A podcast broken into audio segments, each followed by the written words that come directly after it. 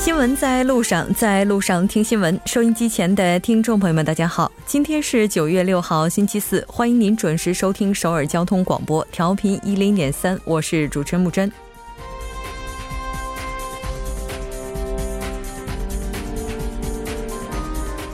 特使团昨天的行程当中顺利会见了北韩最高领导人金正恩， 金正恩也罕见的首次直接谈及无核化时间表。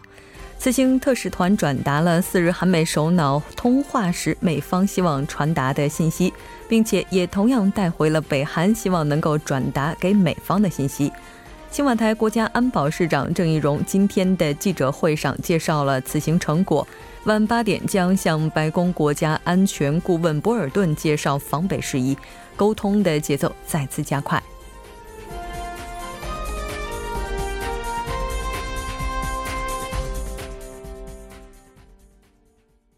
来关注一下今天的要闻新闻。在韩国， 南北韩领导人将于本月十八到二十日 在平壤会晤。 韩国七月国际收支经常项目顺差 八十七点六亿美元。 半岛之外， 日本北海道 六点七级地震 导致 一百二十人受伤， 三十二人失联。 各国对即将举行的南北韩首脑会谈表态。 新闻放大镜板块依然邀请专家学者 放大探讨新闻热点焦点。 今天我们要讨论的主题是韩半岛局势。 每周一到周晚六点至八点， 了解最新动态， 锁定调频 一零点三 新闻在路上。 稍后是广告时间， 广告过后马上回来。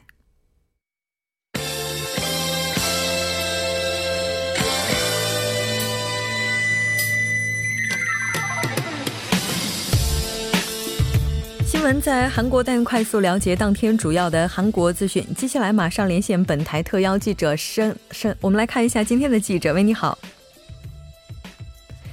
现在我们听到导播的消息传来， 目前呢通话室还没有连接。 那第一条消息我们将带您了解， 南北韩领导人将在本月十八到二十号 进行的首脑会晤的行程。 那当然这也是在昨天特使团访北期间敲定的情况。 那我们马上连线记者。喂，你好。 喂，你好主播。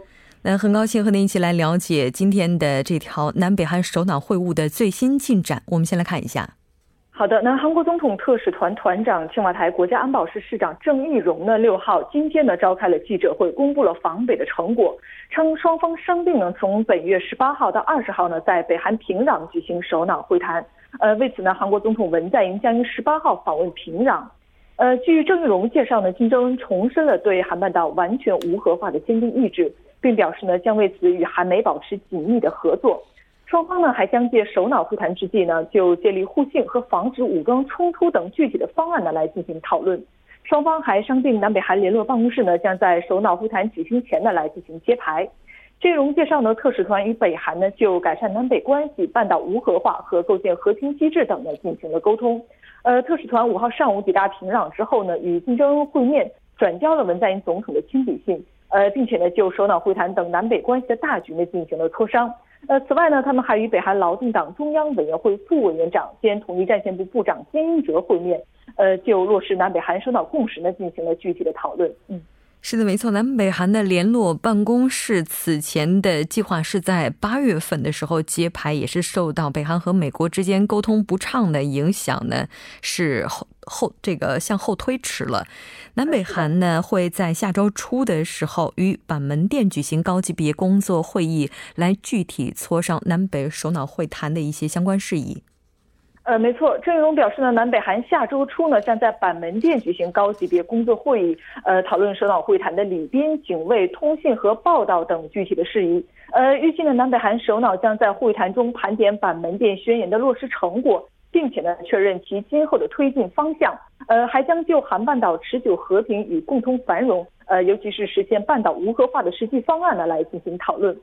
郑义溶说呢， 今后南北韩将拿出耐心持续努力来推进南北关系、半岛无核化和构建和平机制事宜取得一个实质性的进展。 另外呢韩方还将向美国等有关国家呢介绍特使团的访北结果，保持紧密的合作。嗯那其实我们在今天开场的时候也提到了，这次特使团在北韩非常重要的收获之一就是金正恩也是首次直接的提到了无核化的时间表，应该说也是他的一个表态了。那我们来看一下，那他是怎样表达无核化的坚定决心的。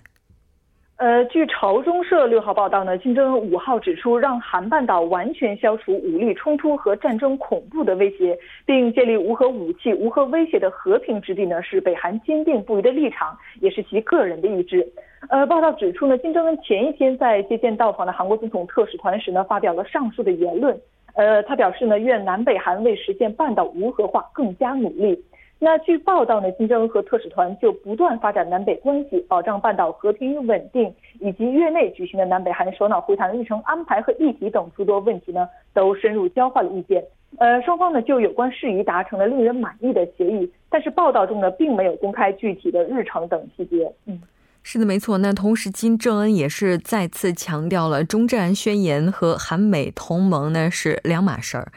那当然金正恩呢在接受郑义溶转达的文在寅总统亲笔信之后也是有所表示的，来看一下。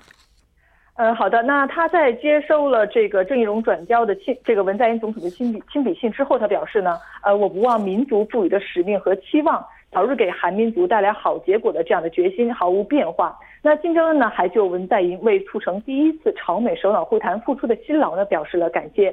呃，金正恩表示呢，在四二七南北韩首脑会谈之后呢， 双方进行了多层次的工作接触，呃，举行了像离散家属团聚活动， 并且呢推进了南北韩联络办公室项目等。那这些成果呢都十分令人欣慰。 呃，他强调呢，南北韩关系已步入和平、和解、合作的新轨道， 应该力保双边关系呢继续向前发展。主播。 是的，没错。预计南北首脑在下一次的会谈当中会积极的去讨论无核化的进程。 那这条了解到这儿，我们再来关注一下韩国 七月份的国际收支经常项目顺差的这条报道。 呃，好的，那韩国央行呢六号发布了初步核实数据，显示呢 二零一八年七月份 韩国国际收支经常项目顺差的规模呢为 八十七点六亿美元。 呃，自 二零一二年三月份以来呢， 连续 七十七个月保持顺差， 时隔十个月呢再创呃历史的一个新高。 那央行方面表示呢， 其主要原因呢， 呃包括以半导体为主的这个出口呃出口向好势头持续和全球贸易呈现复苏态势， 中国、日本呃这个入境游客增加，而韩国出境游客增速放缓等因素。 呃，数据显示呢， 韩国七月份的货物贸易收支的顺差呢为 一百一十四点三亿美元， 出口呢为 五百四十点六亿美元， 创去年九月份以来的一个最高。 呃，进口呢为 四百二十六点三亿美元， 服务项目呢出现了 三十一点二亿美元的逆差， 其中呢旅游项目出现了 十四点八亿美元的逆差。 嗯， 当然这个旅游项目出现这个我们看到在 七月份的时候数据也是在回升， 那中国游客包括日本游客增加也是起到了很大的作用。 那我们来具体的看一下。 呃，好的，那具体来看呢， 旅游收入呢为 十二点五亿美元， 旅游支出呢为 二十七点三亿美元。 呃，同月呢， 中国人的入境人数呢同比增加了 百分之四十五点九， 呃，日本人的这个入境人数呢增加了 百分之三十五点一， 推动了总入境人数增加 百分之二十四点四。 那这主要呢得益于中方为呃为这个反萨措施松绑和韩半岛局势的放缓。 呃，在金融项目方面呢， 这个金融账户的净资产呢增加了 一百零四点六万美元。 呃，在直接投资方面呢， 韩国人对外投资呢增加了 二十六点七亿美元， 外国人对韩投资呢增加了 四点一亿美元。 呃，另外呢，在这个证呃证券投资方面呢， 韩国人对海外股市的投资呢增加了 十五点二亿美元， 外国人对韩股市的投资呢增加了 四十呃四十七点三亿美元。 主播。 是的，没错。那如果考虑到 七月份的时候 依然是属于夏季休假的高峰期，那么 八月份的时候 这个数据也是值得期待的。我们再来看一下下一条消息。 嗯，好的，下一条消息是有关警方集中严打偷拍行为抓捕了 六百四十八人的相关消息。 那关于偷拍的话，应该说在今年也是爆发了几起， 也引发了各界的关注。那我们先来看一下最新的有关报道。呃，好的。那近几年来呢，以这个女性为对象的偷拍行为呢，十分的猖獗。呃，警方呢被指应对消极，受到了不少的批判。那近日呢，警方展开了为期一百天的集中严打，抓捕了大批的相关违法人员。呃，警察厅的六号表示，从今年五月十七号到八月二十四号之间呢，在全国范围内展开了这个以女性为对象的恶性犯罪，呃，一百天的集中严打。呃，抓捕了六百四十八名传播淫秽物的犯罪人员，其中呢，对十八人是进行了拘留处置。呃，警方呢接到相关部门和市民团体举报呢，对五百三十六个淫秽网站和网盘等这个非法视频流通平台呢是展开了调查。那目前呢，已经对二十二个网站采取了关闭的措施。嗯嗯，是的，没错。那如果这个视频它被判定为非法之后，接下来警方会采取怎样的措施呢？呃，据了解呢，在确认了非法视频之后呢，警方即刻通知了放送通信审查委员会，对非法拍摄的这个视频呢进行了删除，并且呢联系了女性家庭部来帮助这个受害人接受法律的咨询。呃，在这个集中严打期间呢，性暴力犯罪的案件呢一共发生了九千七百四十六起，同比呢是减少了百分之二点三。那其中呢，非法拍摄呢为两千一百二十五起，减少了百分之五点六。偷拍的嫌疑人的这个拘留率呢？呃，是由去年的 百分之一点四 呢，提高到了 百分之二点八。 嗯嗯，是的。那这条关注到这儿，我们再来关注一下陆良金市场旧址第三次强制拆除遇到的阻碍。呃，好的。那法院和水协呢，对陆良金市场旧址非法占有商店呢，是下达了第三次的强制拆除命令。呃，但是呢，却因为旧市场商人们的强烈反抗呢，再次失败。呃，首尔中央地方法院和水协呢，在六号上午九点十分左右呢，对旧市场商人们非法占有的二百九十四个旧市场摊位以及这个附带的设施呢，下达了强制拆除的命令。呃，但是从当天凌晨开始呢，呃，旧市场的这个商人们以及民众共同行动和民主摊贩全国联合的相关人员等五百多人呢，是呃聚集在了陆良金水产市场来反对强制拆除，并且呢要求中断这个拆除的计划，保障商人们的生存权利。呃，在这个众人的抵抗之下呢，拆除的这个强制拆除呢，呃，又再次被迫取消了。嗯，是的，没错。那这次的话，警方也是派出了警力，并且呢，在执行过程当中也发生了肢体冲突。我们看到水协这边呢是表示将会向法院提出请求，要求执行强制拆除的措施。好的，非常感谢今天海燕带来的这一期连线，我们下期再见。再见。接下来关注一下这一时段的路况、交通以及天气信息。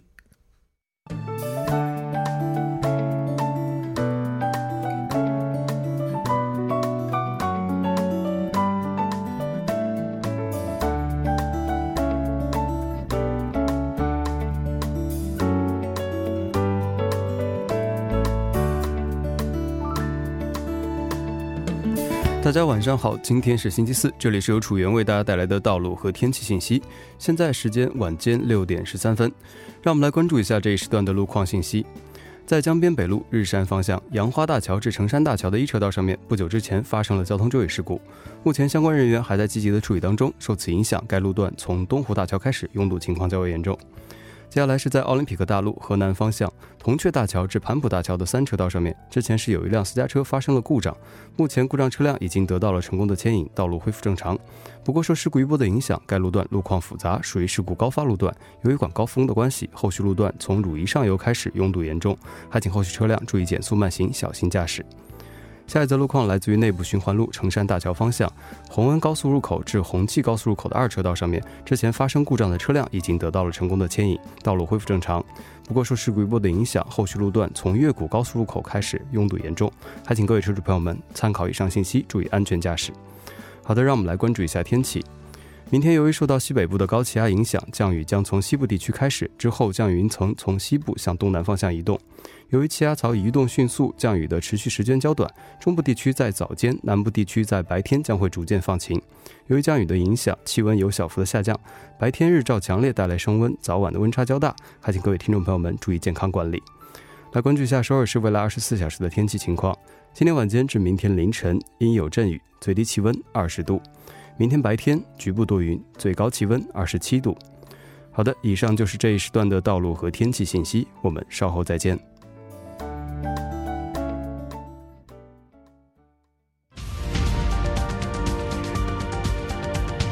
聚焦热门字符，洞察新闻背后，全方位解读当前时事。新闻字符。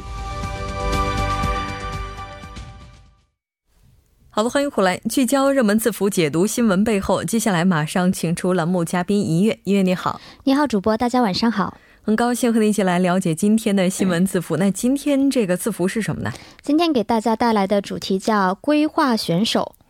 这个规划选手好像在今年平昌冬奥的时候是被炒得最热的、嗯、然后呢又到雅加达，这些都结束了，今天谈这个和什么有关呢？哎，对，是虽然这个雅加达刚刚闭幕啊，但是这个不光是平昌冬奥比较明显，其实这次雅加达的也很明显啊，因为我们都说亚洲人其实很明显是黄种人的这个肤色、嗯、但是也看到就是有很多的这种不同肤色的人就是进入到大家的视野啊。那据调查呢，这次是有超过六十名的运动运动员是属于规划身份的。当然今天我带来这个主题呢，肯定不是要聊这个雅加达的选手嘛，而是什么呢，就是说可以说是一代短道的一个传奇的人物啊、嗯、这个他的名字我们应该是叫维克托安，这么去介绍比较更更合适一些。他是在这个俄罗斯的当地时间五号是宣布了自己的退役，对，所以那对于他退役以后呢，有关他的报道呢是说他会离开俄罗斯，会返回韩国。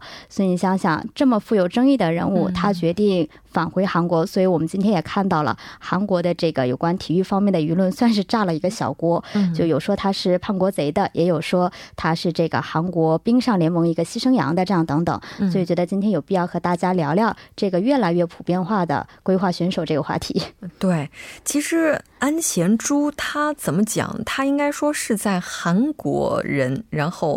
加入其他国籍并且以选手的身份活动的这个群体当中，属于最初吃螃蟹的人。哎，对，是他最初的时候是真的是挨了很多的骂，然后也背着不少的这个批判、嗯、对吧？对，主要也可能是跟他是属于这个亚裔这边出身的人也有关。其实在国际其他的国家的话，可能不会有这有这么大的一个争议啊。嗯，对，没错。那咱们还是先来了解一下这位选手。对，那他现在的名字是叫这个维克多安娜，然后也像主播说到他的韩国名字是叫安贤洙，是八五年出生的。其实现在看看他年纪，按照一般人来说还是属于八五后，还算是年年轻的。那为什么会说他传奇呢？就是他在零六年的都灵冬奥会上，可以说是史无前例的在短道速滑这个比赛上呢是获得了三枚金牌和一枚铜牌。然后后来呢，他在零八年呢是受伤了，所以这个伤愈之后呢，是因为这个积分不足，所以没有参加那一年的这个温哥华冬奥会。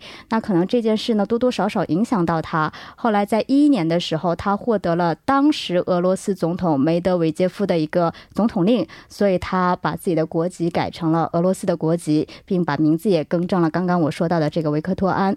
更为传奇的是什么呢？他加入到俄罗斯国籍以后，就是一四年参加了索契的冬奥会，而且再次实现了三金的这样一个壮举。可以说他在刷新个人纪录的同时，也刷新了冬奥史上的纪录，同时呢也改写了俄罗斯国家队的这样的一个历史。所以这么有争议的一个人物，所以今天也可以说把这个规划选手的问题又摆到台面上，和大家要聊一聊这方面了。对，因为对于一个运动员来讲，如果不能上场参加比赛的话、嗯、这是生命当中非常大的一个缺憾。是，那他当初加入俄罗斯籍的原因也是因为比赛。对，一个是这个因为就是说他没法参加这个冬奥会嘛，毕竟对于每一个选手参加奥运会，这个可以说是至高无上的这样的一个荣誉。还有一点呢，这个可能就涉及到韩国的冰坛的这样的这方面的丑闻了，体制问题。对，体制问题，因为就其实在我们都说韩国是短道速滑的一个强国嘛，就相当于中国对这个乒乓球一样，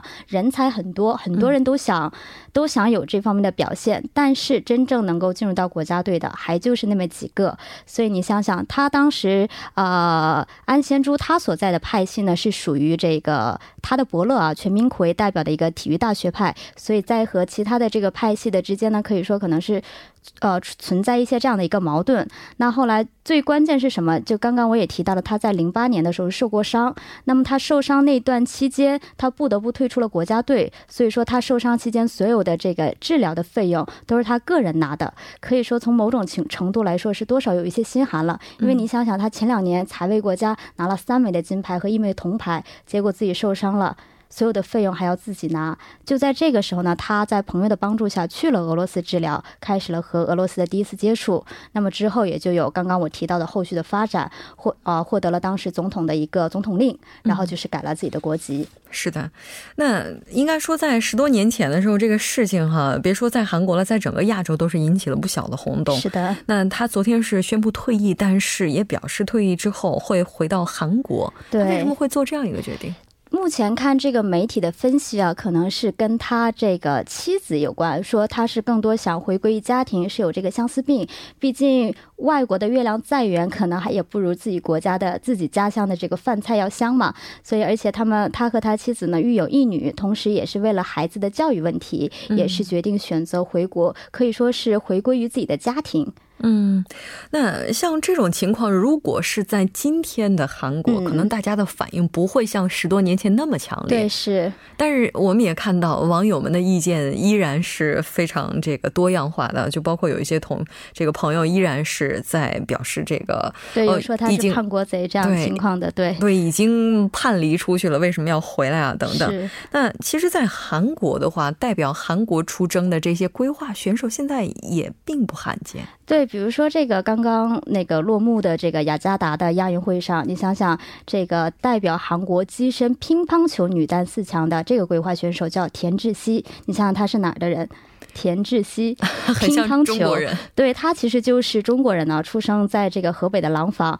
那我们也说到中国这个竞争比较激烈嘛，所以他也是为了圆自己的乒乓球的这个梦，也是在零八年的时候来到韩国，三年后成为韩国的公民。那这次也是代表韩国去出征，所以有的时候。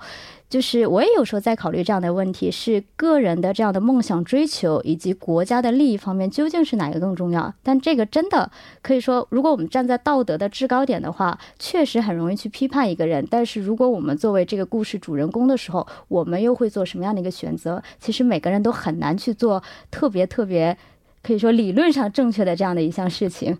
可能在这个问题上是不存在所谓理论上正确选择这样一个答案的。但是不管怎么样，亚洲国家对规划球员的这个敏感程度，我们也非常欣喜的看到近些年来是开始越来越开放了。 对, 对这个是好的现象。好的，非常感谢尹月，我们下期再见。好的，我们下期再见。接下来为您带来今天的他说新闻在路上，在路上听新闻。您的点赞，您的回馈是对我们最大的鼓励与支持。参与节目，您可以发送短信到井号一零一三，每条短信会收取您五十韩元的通信费用。另外，您也可以登录 T B S 官网三 w 点 tbs 点 seoul 点 kr 给我们留言。当然，在 Instagram 搜索 T B S C News 也可以参与互动。新闻在路上，期待您的参与。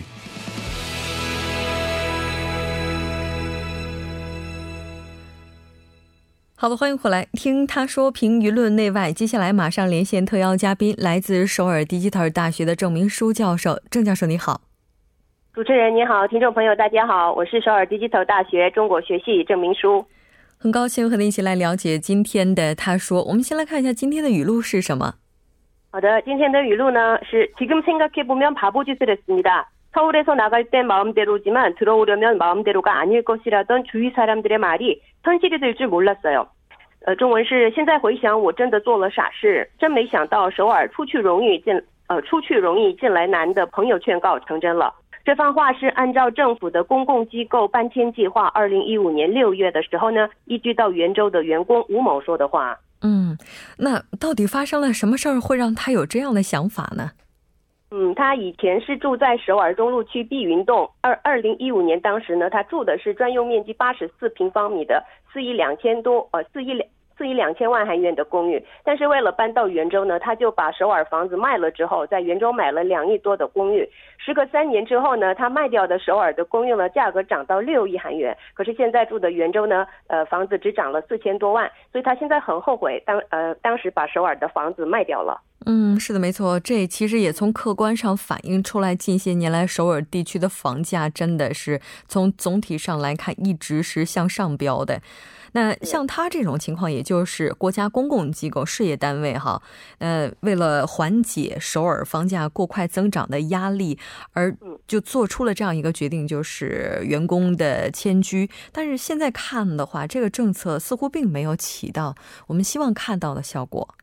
嗯，是这个根据东亚日报的报道呢，按照二零零四年制定的国家均衡发展特别法，到去年为止呢， 包括韩国电力公社、国民年金管理公团等 一百五十三处公共机构的员工呢都移居到了地方。 那么国家均衡发展特别法呢是这个卢武铉总统时期的时候呢，为了提高地区的竞争力 也推动地区之间的均衡发展而制定的法规。 但是因为首尔房地产的向心力不停的增加，所以呢移居到地方的公营企业或是公共机构的员工呢， 尤其是把首尔的房子卖了之后移居到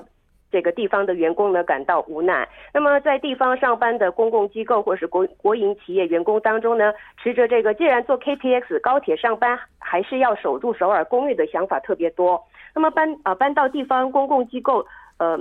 呃这个搬到地方的公共机构呢要做这个员工呃移居呃移居的统计，要向政府汇报。那但是呢结果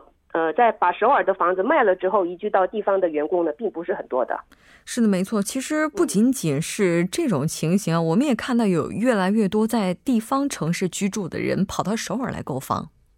是的，没错。根据韩国监禁院一到七月份 统计呢，首尔公寓买呃公寓的买方当中呢，不是住在首尔的非首尔居民达到了百分之二十， 而且这个比率呢连续三年呈现增长趋势。 嗯，没错。那其实我们今天也是在关注一些报道的时候发现，而首尔部分地区的房价就在此前并不是大热的地区呢也是呈现出飙升的这样一个趋势。 那包括首尔的财产税收入也是呈现出增加的趋势。 呃，是的，没错。因为房价上涨呢，首尔市的财产税也随之上涨。那么去年首尔市征收的这个财产税达到了两万亿， 两万亿两千八百八十二亿韩元， 与四年前相比呢增加了百分之五十 二十五多。 那么房价上涨带动地方税征收的呃地方税的增加， 因而推动首尔市的基础设施建设。 这样的话呢，使得首尔市的生活居住环境呢变得更美好。 是的，没错。那其实今天我们谈到的这位故事的主人公，他是表达出了出去容易进来难，但我们也希望未来的话大家的想法能够变成出去的容易并且呢也不是那么想回来，这可能就是城市发展进步的标志之一了。好的，非常感谢今天郑教授带来的这一期节目，我们下期再见。谢谢。 那到这里我们今天的第一部节目就是这些了，稍后我们在第二部节目当中再见。